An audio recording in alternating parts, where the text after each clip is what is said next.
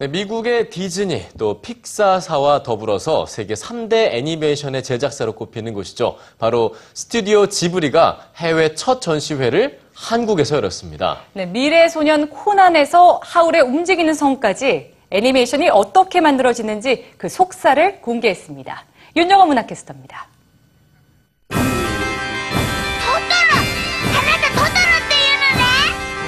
장난꾸러기 자매가 숲의 요정 토토로를 만나서 겪게 되는 환상적인 여정을 그린 이웃집 토토로. 하루아침에 백발노인으로 변한 소녀가 저주를 풀기 위해 마법사 하울과 펼치는 신비한 이야기 하울의 움직이는 성. 인간이 되고 싶어하는 꼬마 물고기 포녀와 한 소년과의 사랑과 우정을 담은 벼랑 위의 포녀. 많은 이들의 사랑을 받은 이들 작품의 공통점은 바로 일본 스튜디오 지브리의 애니메이션이라는 점입니다. 이처럼 세계적인 애니메이션을 제작한 스튜디오 지브리의 예술을 만날 수 있는 기회가 있어 찾아왔습니다. 만화 제작자들의 열정과 상상력을 눈앞에서 볼 수 있습니다. 지브리 스튜디오와 지브리 미술관이 보유 중인 작품 1,300여 점이 처음으로 바다를 건너왔습니다. 첨단 컴퓨터 장비 대신 한 장 한 장 수작업으로 탄생한 명작들.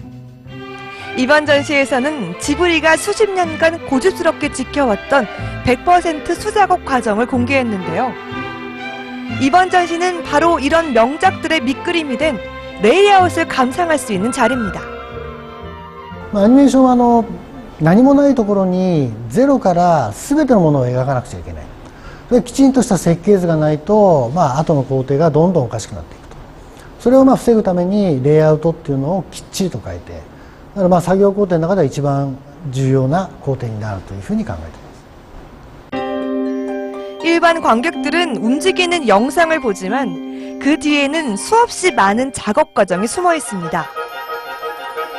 몇백 명이 되는 애니메이터는 감독의 의도와 지시까지 세세히 적혀 있는 설계도인 레이아웃을 통해 한 편의 애니메이션을 탄생시킵니다.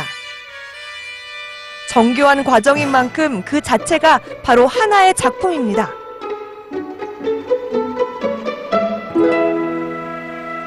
이번 전시회에서는 지브리의 상징적인 존재인 미야자키 하야오 감독이 직접 그린 레이아웃 작품도 다수 포함돼 있어 주목할 만합니다.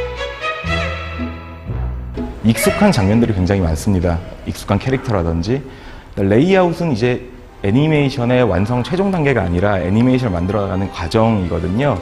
그래서 저는 이제 관객들이 이 작품들을 보면서 굳이 용어 해설이라든지 작품에 쓰여 있는 지시라든지 그런 거에 얽매이시지 않았으면 좋겠어요.